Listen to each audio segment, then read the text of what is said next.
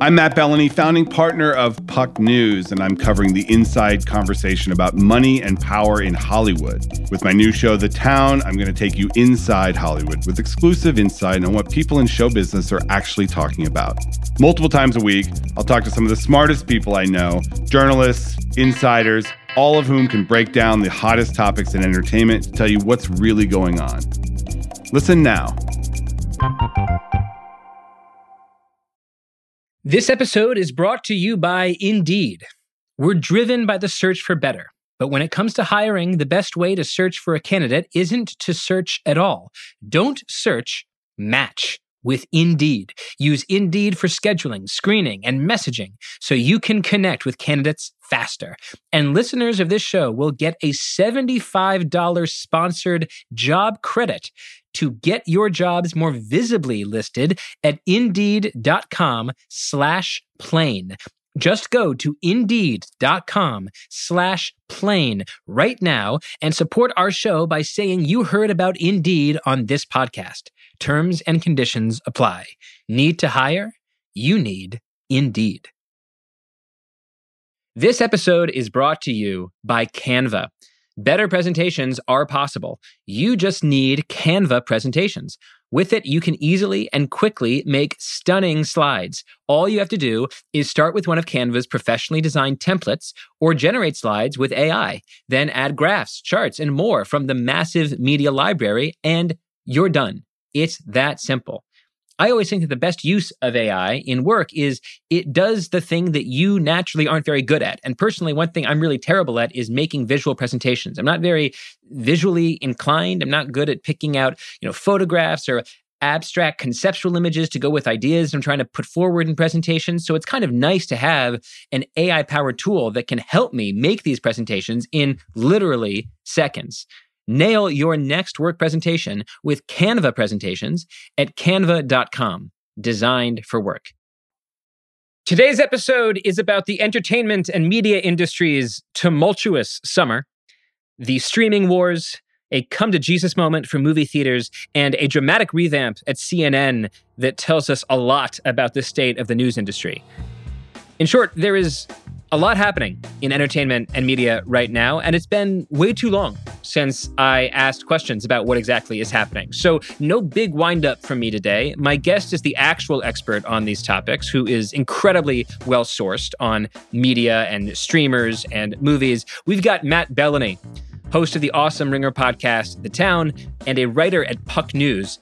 He's going to tell us what he's hearing from his sources about the future of the blockbuster, the demise of the romantic comedy, The Purge at HBO Max, the murky path forward for Netflix, and behind all of these stories, a meta question, perhaps the meta question for the entire media business right now.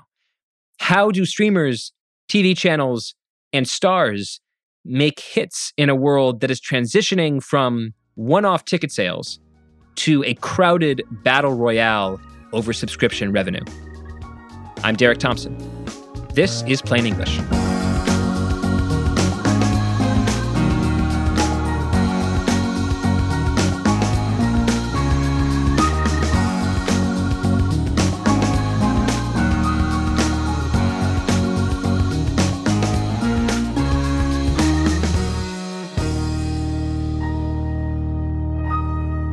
Matt Belloni, welcome back to the podcast, man.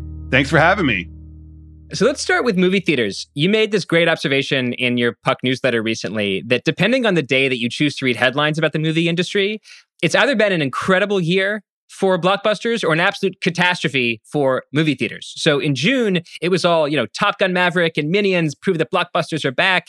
And now in August, it's like, holy shit, the 2022 box office is likely to be one third down compared to 2019, the last pre pandemic year. And a lot of these movie theaters might be verging toward Capital 11 bankruptcy. So I'm confused. Are movie theaters back or are they dead? I think weirdly they're sort of both because what we found over the past, mm, you know, since we came out of the pandemic, March, April, is that people will show up for the right movie. So the studios that are releasing these movies are getting a decent return on these big budget blockbusters. People will show up. There can be a gigantic hit like Top Gun Maverick, but if you are a theater owner, you can't just live off those five to 10 blockbusters a year. It's the rank and file everyday movies that come out every weekend. There's two or three. They don't do huge numbers, but they bring people to the theaters. And those are the movies that have disappeared. We're down about 30% in the terms of the total number of releases this year. And when you are a theater chain, that's a significant hit. The box office being down isn't going to impact one specific studio. It's going to impact these theaters that are depending on releases from all the studios. A number to put to that. So, Chuck Klosterman said on this podcast recently that the 21st century saw the death of the middle class of feeling. By that, he meant we all had to be either strong anti fans or strong fans of everything. By analogy, you could say that in film, the 2020s have seen the death of the middle class of film. Like blockbusters are back, but they're the only thing that's back. So I went digging this week for some numbers to put on this thesis, which also seems to be your thesis. And here's an amazing statistic between the mid 1990s and the early 2000s, the top five movies of each year typically accounted for about 15% of the total domestic box office. In 2021, the top five films accounted for 30% of the total box office, twice its historical norm. So far this year, 42%. So that is a clear statistical example of how the middle class of film is dying and the blockbusters are just eating up the entire market in a way that makes it look good for the studios that release Minions and Top Gun, but just doesn't work for movie theaters that are relying on the middle class to, you know, cert, like be their meal ticket for the weeks in between these tentpoles. Right, and let's be clear: the movies are not dying; they're just going to streaming because the movie. You know, you look at a movie like Prey, which is the Predator sequel that just came out a few weeks ago on Hulu. That is a movie that in the before times would have gone to theaters in August, probably would have done 70, 80, maybe if, you know, it's good, so maybe a 100 million dollars. Decent hit for Disney and something that the theaters could lure people in in August. That didn't happen this year. That went directly to Hulu because Disney thought it was more advantageous to put it there. And it's just it's an, sort of an abdication of the relationship here. These studios and theaters have been in this arranged marriage for the past 75 years where they absolutely need each other to survive, but they have very different business models. And the studios have found that in the age of streaming, where their stock prices are generated in part by the number of subscribers to their streaming service, they no longer have the incentive to put all this stuff in theaters. Now, there's been a little bit of pullback on that because the Netflix stock is down about 60% this year and everyone was chasing Netflix. But when you look at the aggregate, there is still an incentive for these studios to wring money out of these movies any way they can. And for some movies, Top Gun, Minions, Jurassic World, that means theaters first. For some movies, it means a hybrid release, day and date on the streaming service. It means streaming only.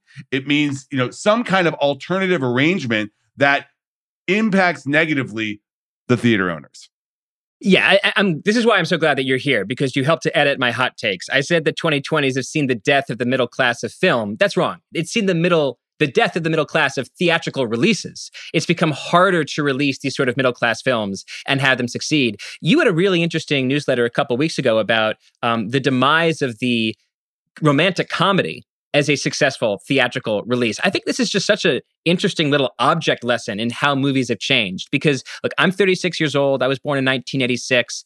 To me, like the heyday of film is like the mid 1990s. I've talked about my fondness for, you know, movies like, you know, Independence Day and Twister, but also First Wives Club, an all-timer. Like I, I miss those kind of movies, you know, the You've Got Mails. Um, talk to me a little bit about how the new economics of Hollywood has changed the viability of these kind of films, the romantic comedy blockbuster. Sure. So when you talk to movie executives these days, they use a word called theatricality. And basically, what that means is does it feel like something that I need to see in the theater and need to see it right now? And studios are doing things to create theatricality. Sometimes it means a gigantic movie star. Usually it means pre branded intellectual property like Marvel or DC. Sometimes it can be a giant budget where you have explosions every 10 seconds. It needs to feel big and urgent to get people to the theater. Horror can do that, where people feel like they want to see a horror movie with others in a theater on opening night. Rom coms don't have that. They don't have that theatricality, even with big stars. Now, let's look at a counterexample here. If you look at something like The Lost City, which was a romantic comedy with Channing Tatum and Sandra Bullock that came out earlier this year. That movie actually did really well in theaters because they added elements to it that gave it theatricality. They added an adventure element. It was an actiony thing that they could put action moments in the trailer. They had an extended Brad Pitt cameo in that movie that they put all over the trailers to make it feel like it was a star-driven romantic comedy with three big stars in it. They did things there and it got, you know, it, it hit those notes where Sandra Bullock is a gigantic movie star still. And her fans said, Oh, I can go see this movie and I can bring my husband who may like Brad Pitt, he may like Channing Tatum. So that was a that was a way to take a rom-com and turn it into something theatrical. But for the most part, these movies are migrating to streaming because that's where the movies go if they do not feel big enough. Well, it's just so interesting because, you know, when I think of like the iconic romantic comedies of the last like 20, 25 years, like I'll think of, you know, my wife's favorite romantic comedy, which is How to Lose a Guy in 10 Days. In the trailer for How to Lose a Guy in 10 Days, there are no jungles, there are no explosions. There are no punches and kicks. There's no, you know, leeches being taken off of private parts either. Like the trailer that I remember for Lost City looked like the trailer for Tropic Thunder, except it happened to have a love relationship in the middle of it rather than sort of, you know, this sort of satirical comedy about the nature of Hollywood. So you're and that's not an accident. Think, that's not an accident. I mean, that's what they do. That's how they make it feel bigger than just a rom com. Because if you look on Netflix right now, there are things like Purple Hearts. There are things that, you know, that the traditional romantic movies, those are all going to streaming. Mm-hmm. One more statistic that, that I found that I think is really, really important when sort of playing out the future of the movie theater business is that if you adjust for inflation, the domestic film industry, the domestic theatrical industry, is projected to gross this year about as much as it did in 1987. That's when you adjust the 1987 box office for inflation. In 1987, the US had 20,000 movie screens. In 2022, the US has 40,000 movie screens, twice the number of movie screens to do the same inflation adjusted business. So that tells me that one of two things has to happen, and maybe both have to happen. Number one, the number of movie screens just has to decline. The US is overscreened, I suppose you could say. And number two, I wonder if we'll see financial entrepreneurship within the theater business. Like theaters right now are, for most people, a ticket sale business, a ticket sale industry. But for most people, for most movies that they watch, for most shows that they watch, it's not a ticket business. It's a recurring revenue business. It's subscription. So I can see the future of the movie industry being both fewer screens and more subscriptions. How do you feel about that as a potential future path for this industry? I think you're exactly right. And I think we're already seeing a reduction in the number of screens. I mean, uh, I live in West Los Angeles. My landmark theater closed. You know, the ArcLight chain closed. Some of those theaters were bought off by AMC and changed over. Some of them weren't. We're going to see a retrenchment. The second largest cinema chain in the world, Cinema World or Cineworld, which owns the Regal chain in the US, they're teetering on the edge of bankruptcy and likely to go bankrupt. AMC, the largest theater chain in the world, they have been propped up by this weird meme stock thing that they're doing, which is a whole separate conversation. And most of the analysts that I talk to say that that's not sustainable. We'll see if that happens. But the, the point is, the theater business is so challenged that it is necessarily going to shrink over the next couple years because you're exactly right. The trends are not good, and the incentives, more importantly, are pointing in the opposite direction for these studios, and the chains depend on the studios for a certain level of product. So uh, the near future, as I see it pretty clearly, is that you'll have more tent poles, you'll have more theatricality. That means more bigness and familiarity and urgency, more sequels, adaptations, and reboots, fewer screens, and maybe a little bit of innovation toward recurring revenue for these uh, movie theaters. Is there any way we're wrong? Is there any way? Just just thinking right now, like what if we if it turns out that we review this conversation like a year or two from now, and there's something that we've said that was like catastrophically wrong because maybe you know the middle class of theatrical release came back into theaters because it wasn't working on streaming or maybe some little thing changed what is what is the conventional wisdom around movie theaters right now that you think is flimsiest in over the next say year or two uh i think there's a perception that these chains cannot evolve and that they are stuck in this model that has worked for so long. But what we are seeing at these changes, they are leaning into subscription, as you mentioned. The AMC A list stubs program is actually very successful for AMC. We're seeing MoviePass try to come back. That was the subscription outlet that tried to work across all theaters.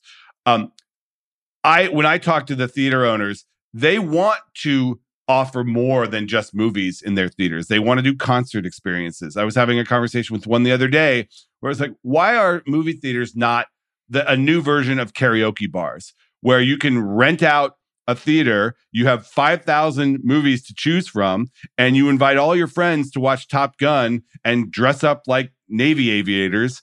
And you have your birthday party at an AMC theater and you you guys make money that way. They do some of that but they have not leaned in. And I think as it gets increasingly desperate for these theaters, they're going to have to evolve or go away. And I and maybe I'm being, you know, optimistic here, but I do think that some of them will evolve and they will have, you know, nicer food. They will have better experiences. They will more like they will more mimic some of these smaller boutique chains that have had success, like the Alamo Drafthouse, which went through a really hard time in the pandemic, but has a differentiated product where you know if you go to an Alamo Drafthouse, you're going to get a certain type of movie going experience that the other big chains, AMC, Regal, they're just kind of interchangeable.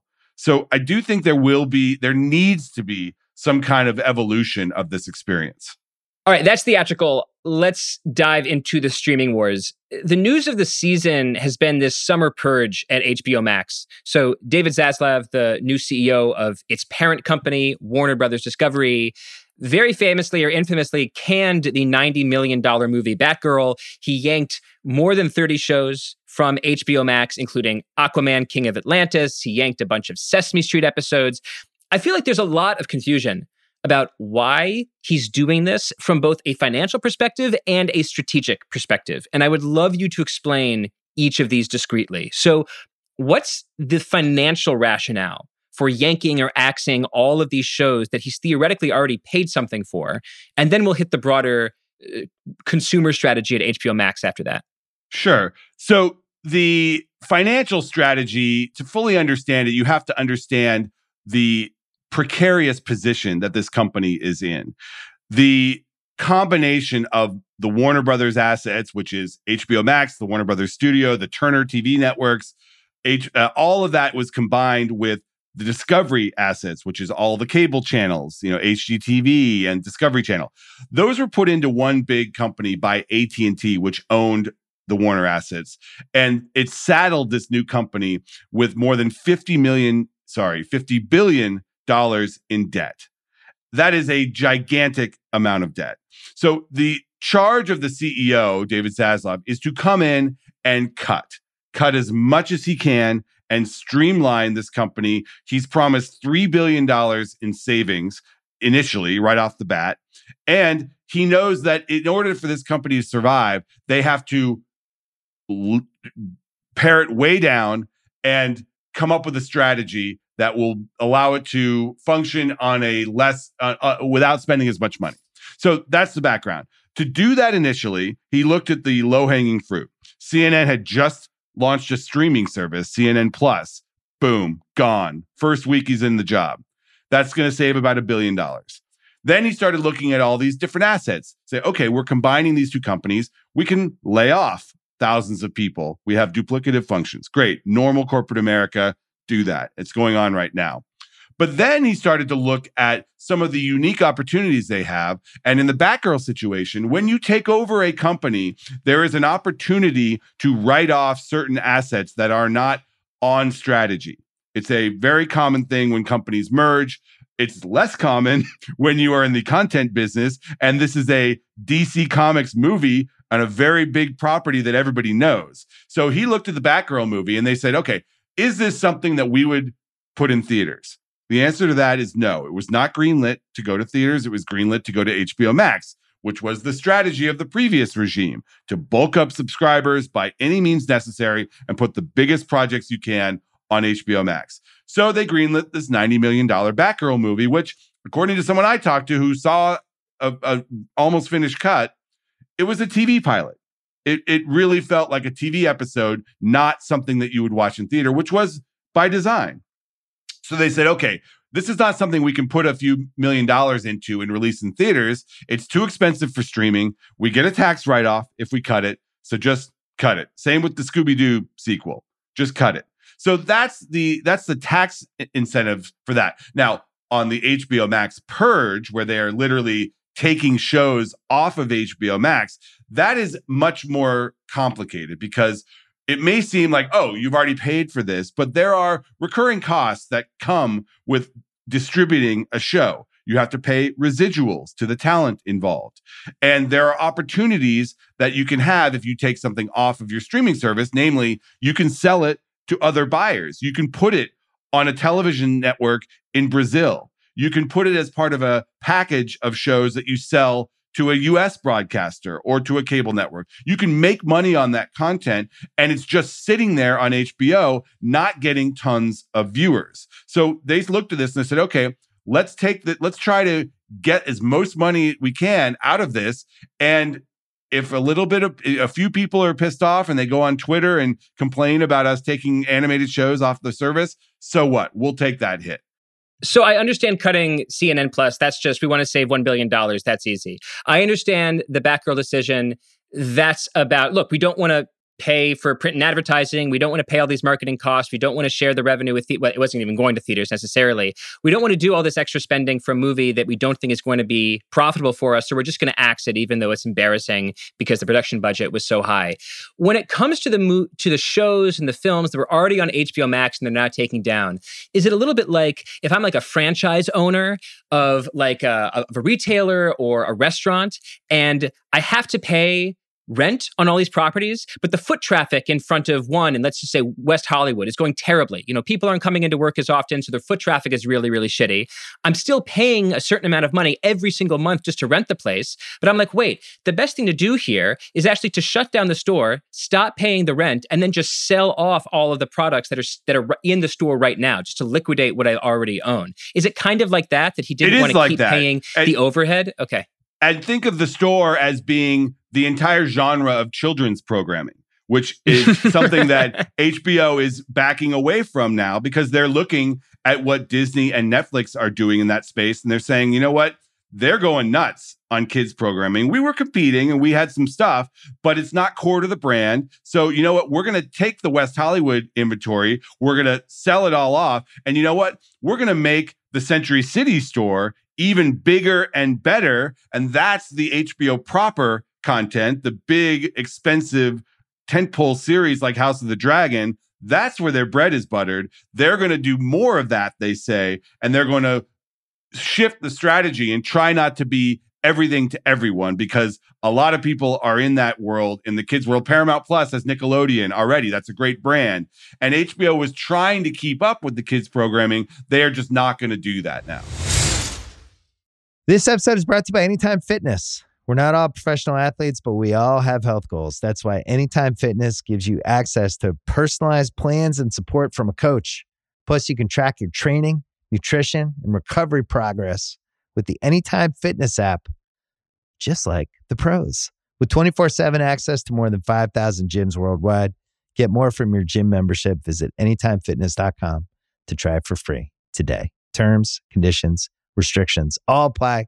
See website for details. This episode is brought to you by Cars.com. When you add your car to your garage on Cars.com, you'll unlock access to real time insights into how much your car is worth. Plus, view its historical and projected value to decide when to sell. So when the time is right, you can secure an instant offer from a local dealership or sell it yourself on Cars.com. Start tracking your car's value with your garage on Cars.com. This episode is brought to you by Thomas's. Thomas's presents Pondering the Bagel with Tom. Oh, the paradox of the bagel! Tis crunchy yet soft, tis filling yet has a hole, tis a vehicle for spreads, but only travels from toaster to plate. Thomas's, huzzah! A toast to breakfast. I'm really interested right now in the way that the streamers are trying to differentiate themselves because I feel like in the before times, before inflation, before the pandemic necessarily, before you had rising interest rates and uh, these companies' stock prices collapsing, there was this anticipation or this expectation that they could just grow and grow and grow. And when your fortunes seem relatively infinite in terms of growth, you don't really have to differentiate. You're just trying to make as much stuff as possible. But now that it seems like the pie is a little bit more zero summy, I don't want to say entirely, but a little bit more zero summary, I, I see them trying to differentiate themselves.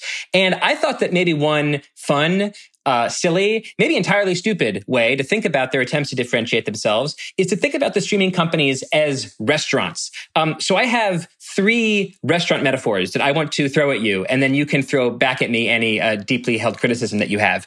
So this is for Netflix, Disney Plus, and Amazon Prime Video. We'll save HBO Max for the end. So Netflix is like Starbucks. It's everywhere. It's popular. It's almost a utility. Like a lot of people use Starbucks as a literal public restroom that happens to just serve coffee. And the same way that Starbucks has surprisingly sophisticated espresso equipment and a handful of high end roastery locations that serve pretty fancy coffee, Netflix is this incredibly widespread, popular public utility that seems kind of middlebrow, but also is always reserving a bit of its slate for Oscar and Emmy fare. So it's mostly mid twit, it's mostly middle class, but it has a couple of stuff that they really want to be prestige. Disney Plus is like Dunkin' Donuts it's fundamentally a kids food place. Like but somehow most of the clientele is actually adults. Like these are donuts. It's cake with icing on it, but like people are eating it. Adults are eating it who are 40 years old. And it's like, yeah, okay, fine. You have sugar cake or, for or, breakfast. Or 50 if you're Ben Affleck. Or 50 if you're Ben Affleck, right. Um, and it's the same with Disney Plus. Like Disney Plus is Pixar and superheroes, but it's fundamentally like for children ages zero to 100. Like that would be their tagline. Although, although and, and you're right, because Disney says that the majority of their customers on Disney Plus are adults with no children, which is a shocking stat to me. A shocking stat, but not shocking if you think of them as Dunkin' Donuts, because Dunkin' Donuts serves cake for breakfast, but somehow uh, Ben Affleck is there every day. Uh, Amazon Prime Video is like Wawa. And if you don't live in the New Jersey area, this is going to be a little bit tougher for you. Um, but Wawa is basically this very popular convenience store, kind of like a mega 7 Eleven, but it also serves some original food. And that to me is what Prime Video is. I use Amazon Prime Video mostly to rent movies and buy movies when I realize that they're available to rent and buy. But every once in a while, I'm hanging out in Amazon Prime Video and I'm like, you know what? Yes, I will watch Bosch. I will watch a few episodes of Reacher. And that's kind of the same way that like you're in the Wawa, you're buying your whatever, your gum and your aspirin, and then you're like, you know what? I could really use a hoagie. And so you make use of the ready to go features. So that brings me um, at last to HBO Max, which really stumps me because I'm actually not sure what Zaz is trying to build here. Like, is it a place for adults like prestige and drama and dragons? Is it is it something else? So um, i gave you w- way too much with that uh, prompt but if you have any objections to my metaphors let me know and go with hbo yeah i think there is a restaurant analogy here because for much of its existence HBO was trying to be, let's call it a Ruth's Chris, or you know, pick your national fans, Morton's, or you know, something like that. Uh, Mastro's these days, where it's a a national fancy steakhouse, where there were a lot of people that it was for, but there were just as many people, if not more, that it was for. Not, it was not for, and you knew when you saw the HBO brand that this was either for me or it was not for me. Mm-hmm what they've tried to do with HBO Max over the past couple years is introduce some fish and some veggie options and things that will bring in a different clientele into the fancy restaurant. And that seems to be the model for HBO Max. Now, what's coming is they're going to mash it up with Discovery. So they're going to essentially try to take the Mastros and combine it with an Outback Steakhouse and then maybe throw in a couple Big Macs from McDonald's and see if they can bring more people into this you know, let's call it a food court of meat where there's the fancy version, there's the mid-level version, and then there's the dirt cheap 90 day fiance version of the hamburger. And they're going to see if they can take that global and compete with a Netflix with that kind of product. And I'll be honest, like I am in the target demo for HBO. I, you know, I am a white male in his 40s who loves premium television. HBO is for me. But uh, over the past couple years, they've done stuff that my wife loves. And they've done, you know, more women oriented. She loves the flight attendant. And, you know, she was watching more of the reality stuff. So they they think that they can create this, you know, appeals to men, appeals to women, appeals to premium, appeals to down market, all in one place. And whether that works, we'll see. The last question I have for you about the streaming wars is that, you know, looking at these companies right now, and we'll, we'll take these four and maybe just throw in Apple if you'd like, but you got Netflix, Disney Plus, Amazon Prime Video, HBO Max, and then Apple. I'm not even going to try to think of a restaurant metaphor for Apple. Um, but is there one of these companies that you think is particularly well suited for the next year of growth? Like, if, if we came back to this conversation one year from now and we were going to award to crown one of these companies the winner of the last 365 days, is there one of them that you think the short, medium term future is most rosy for? It's a complicated question because some of these services don't actually have to make money. If you are Apple or Amazon, like you are a cog in a much larger operation where, you know, the viewership of Amazon Prime is probably going to go up with the Lord of the Rings show that's premiering in early September. But the goal of that is yes, to bring more people into the ecosystem, but it's also to sell more toilet paper and get people on the platform to ultimately buy other things. So it's a it's a it's not a apples to apples comparison here, but I will say that the service that seems most primed for growth right now is probably Hulu because Hulu is benefiting from a lot of attention from Disney right now. Disney owns the majority of Hulu. It took it over in its acquisition of Fox, and Comcast, NBC, owns 30% still. But Disney controls Hulu, and they are really putting a lot of money. You see it with shows like Only Murders in the Building and Dopesick and The Dropout, and it's become this kind of this venue for the adult oriented shows that aren't going to Disney Plus but are quality and are coming from all of these Disney and Fox studios. And the F, the FX shows are all on Hulu now. And if I had to bet on one, I'd probably say Hulu is is poised for the most growth. Now, will Hulu exist in 3 or 4 years? We actually don't know because Hulu is in the US only and Disney is likely uh, ultimately going to combine Hulu with Disney Plus into one mega service like they have in the rest of the world. But for now, I think Hulu is delivering on that promise of being a venue for adult oriented, more quality programs. Right. Yeah. It, it, Hulu is, is a little bit like the the expanded steakhouse Red Lobster owned by Disney. Their attempt to go a little bit older. Although ironically, it just and, and it is, it's really interesting that the majority or maybe plurality of Disney Plus viewers are adults without children. I mean, that's such an interesting fact. That, when they said that's that, wild. my jaw dropped because you know, listen, I have a young kid. Disney Plus is a utility for me. I need to have it. He will go absolutely ape shit if he can't watch Cars 2 on a Saturday morning. But you know, Star Wars fans, are there that many Star Wars and Marvel fans out there that they are subscribing just for this with no children? The answer to that, I guess, is yes. Unbelievable. Last thing I want to talk to you about uh, is CNN. And here we are staying underneath the Warner Brothers Discovery umbrella because CNN is a part of that company. But the network just brought in a new head, Chris Licht, who used to be the executive producer of Stephen Colbert's late night talk show. And Licht comes in, and one of the first major decisions he makes, and again, this is after the shuttering of CNN Plus, is to fire Brian Stelter, who's the host of the media show Reliable Sources. And this obviously comes after, you know, several months of hand wringing about CNN Plus and the future of this network. Um, tell me what you think Licht is trying to do at CNN, because it seems like his theory is that we need to make our product less overtly partisan, less overtly anti Fox News.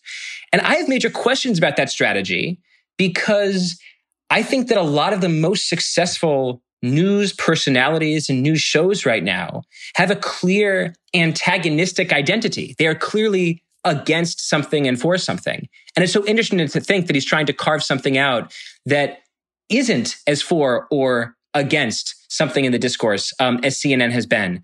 So tell me a little bit about what your sources tell you Licht is up to right now. And it, this is a fascinating topic because it, it dovetails off what you and Klosterman were talking about the other day about the rise of the hate culture and being against things because cable news has really thrived with that exact ethos. I mean, if you watch Fox News, it is not necessarily about how great things are in certain areas. It's about the negativity towards things that are bad and people that are bad and do not have your best interests. And CNN in the Trump years had defined itself under its previous chief, Jeff Zucker, as being anti Trump, as standing up to the outrageousness and the you know offensiveness of the Trump era. And its hosts night after night would point out the alarming thing that Donald Trump did that day. Brian Stelter, as being a media guy, the media became the story with Trump, and Trump was doing things that were overtly anti media. Brian Stelter, at the urging of Jeff Zucker, was standing up to that and saying, We are pro democracy. We are anti, you know, uh, uh, bullying by the president, and we are going to stand up for media. So Brian never saw it as being partisan. He saw it as being pro democracy, pro media. But the perception is that Brian is part of the resistance, if you, for lack of a better word, or that he was, you know, anti-Trump. He would be made fun of on Hannity and on Tucker. And what Chris Licht did when he came in to CNN is he said, "All right, we are going to reposition CNN as not being partisan or perceived as partisan. We are going to be the down the middle, nonpartisan network, the home for everybody. If you watch Fox, you can also watch CNN, and it's not going to offend your worldview. And the first thing he did was get rid of one of the avatars for the resistance CNN, and there will be more. It's interesting because I uh, kind of appreciate in the abstract what Licht is trying to do, but I also just don't think it's going to work at all. Like BBC is not particularly popular in the US. Al Jazeera America is not particularly popular. If you poll Americans and you say, hey, do you want a down the center news source that you can trust, that's centrist, that's neither right nor left, that covers wars and famine and drought all over the world, the important stories brought to you without bias, dappa dappa da. Da. Everyone's going to say yes. Everyone's going to be like, everyone's going to yup, yup, yup. That surveyor. And then the click phone. over to Fox News because Hannity is telling them what they want to hear. Fucking bingo. So I'm just very, I'm confused or maybe just curious that someone so clearly smart as Chris Licht, and you go to this guy's Wikipedia page. I, I, don't know him personally. Uh, you maybe you've spoken to him. I don't know him. I haven't spoken to him, but this guy is incredibly successful and is clearly incredibly bright. But this strategy to me just seems, from a profit standpoint, not from a journalist ethics standpoint necessarily, but from a profit profit standpoint, seems to go against some of my str- most strongly held opinions about how news works so I do know Chris, and he is very smart, and he's one of the savviest people I've ever met about media. He knows exactly what's going on at any given moment. But you have to understand that CNN, under its current owner, CNN is not trying to win the ratings war, or at least they're not saying that. They are trying to depoliticize the brand and they say that the brand globally is the most important thing and the most valuable asset. And if they can make CNN a less toxic and less controversial brand, then they're going to do that, even if the ratings suffer. So that's the framework that they are working with.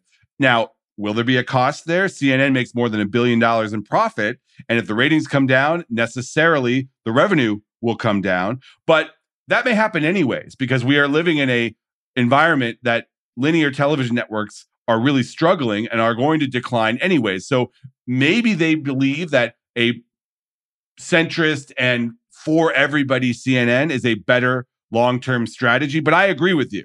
I don't think that that seems Pollyanna-ish to me. That that's out of the 80s and 90s where there was the news and everybody like now that that is that is a fiction. You look at the country and yes, the media is responsible in part for that, but people don't tend to want that. And we'll see if CNN can make them want that. Is there anything that I'm missing about the business of CNN itself? Like when I travel sometimes, I'm in like international airports, I'll see CNN International. And, uh, you know, there are a lot more countries that CNN International airs in than CNN airs in potentially because CNN is somewhat specific to North America. Is it possible that part of the strategy here is to de risk the brand for CNN International? And that that is a sort of surprising source of revenue and profit that I'm overlooking when thinking about, you know, CNN's like, you know, Sunday lineup? First of all, the CNN brand outside the US still is largely that. If you go around the world, it doesn't have that resistance Donald Trump era CNN brand to it. Now, in some countries they have a little bit of that, but CNN International has largely been spared. And if you talk to David Zaslav, which I have about this, it's more about bringing the US CNN brand in line with that international brand. And that's where the power play is. Now, in the US, the carriage fees that CNN gets for from the cable companies, you know, they make money two ways. They make it on advertising and they make it on carriage fees that the cable companies pay to CNN to carry it. They believe that if you have a stronger and more centrist CNN, you can get pricing power for carriage because more people are going to demand to have CNN. And that's where they're going to think. Now, I don't know if I necessarily agree with that. I think if you make it bland, you're not going to have the super fans that say I need to have it, which Fox has. If you if, if a cable company dared take off Fox, they their switchboard would light up the next day. CNN, mm, maybe less so because people feel less strongly about it. I think it's still it's still a hugely important asset, and eight or nine times a year, CNN is indispensable. On January 6th, I was watching CNN for 12 hours a day. If there's a Russian invasion, if there's, you know, a major news event, CNN is still the place to go and that is still part of its brand. But it's all the other nights that they have to worry about. Very last question for you. You had a really interesting conversation with Bill Simmons a few months ago about the twilight of the evening talk show or the late night talk show. And to a certain extent, one could say that we're living in a period where the television talk show is clearly in overall structural decline. And it seems to be replaced in part by the proliferation of podcasts. I'm not trying to be like grandiose here to say that, like, you know, I, am the new whatever at CNN or MSNBC. It's the thousands of me, the millions of me, the fact that there are simply so many different, carefully differentiated identities in podcast land that you can develop a personal relationship with. That to a certain extent, I wonder if that's taking time and emotional energy away from all of these fixtures of cable TV. I totally agree. I mean, in a past generation, someone like yourself, who's an author and kind of public intellectual, your big goal would be to get five minutes on The Tonight Show to talk to your audience and they would get a little taste of you. Now you have your own show you you can, I can get as much taste of Derek Thompson as I want. And I don't need to wait for that five minute spot on Jay Leno or whatever that you used to have. So it's absolutely changed. I think the entire culture has changed. I mean, the celebrity culture, the whole nature of the talk show, where you would get 10 minutes with a major star promoting a movie. This also goes back to your, your conversation with Chuck the other day, is that the that used to be the monoculture, where if you did Leno on a Thursday night, that was big because your movie was opening and everybody would see you there. Now, chances are you've been on your Instagram talking to your fans directly. You've put TikToks out. You're on you're on social media. You're doing press across the board. You've done five podcasts. That has completely obliterated the value of those shows. And what happened is you guys talked a little bit about how the relationship between the public and the media has almost switched where the public is now kind of a check on the media, where the media was the representation of the public in the past. Now, if you are Jimmy Fallon and hosting the Tonight Show, your interview with celebrity B, let's call it Mark Wahlberg or Jennifer Lawrence, in order to get celebrities to come on your show, you have to be completely fawning and totally promotional and absolutely sycophantic to that guest. And where's the value in that? And that goes through the entire media ecosystem now. In order to get participation, you see Beyonce. If Beyonce does the cover of Vogue, Beyonce is choosing the photographer.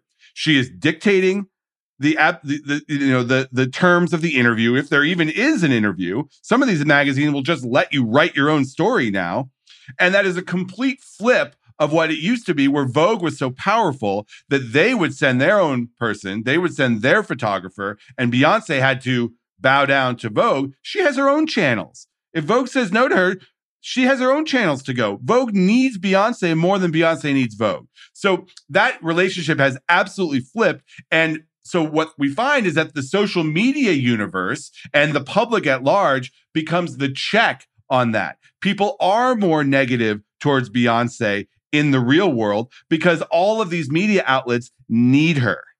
It's such an important point that in the 1980s, Vogue was the platform and Beyonce needed Vogue.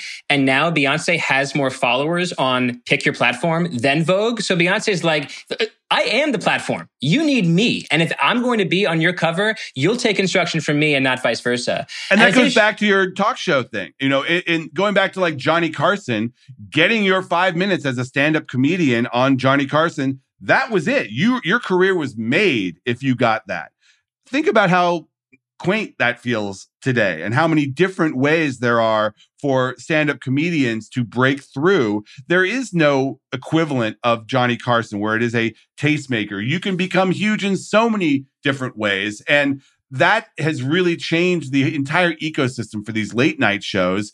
And you know the proliferation if you love if you love john oliver you know they put hbo puts his main segment on youtube the next day so what where's the value there? If you love Trevor Noah, it's all available in TikToks and on his Instagram. And that just takes away the value of those shows. Um, and by the way, Trevor Noah has a podcast. it's it's totally true. That that I, I, love the way that Chuck put it. That there was this sort of three tier situation in decades prior, where you had celebrities or elites at the top, critics, media in the middle, and then audiences at the bottom.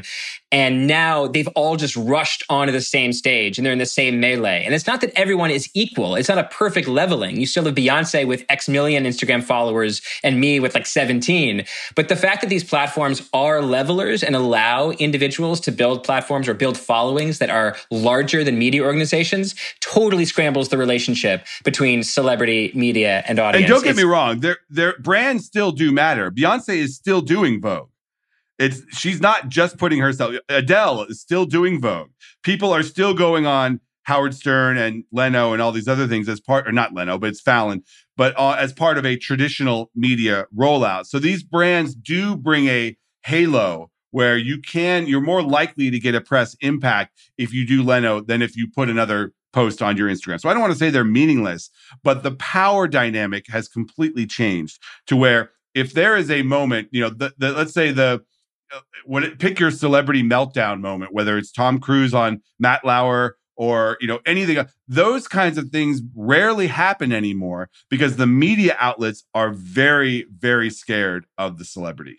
And to connect this back to the very first thing that we were talking about just to give people the sense of a, of a kind of return you know one of the outcomes of all of these individuals in the audience, all these media individuals, all these celebrities building their own platform is that you have an abundance of stuff to look at from your couch.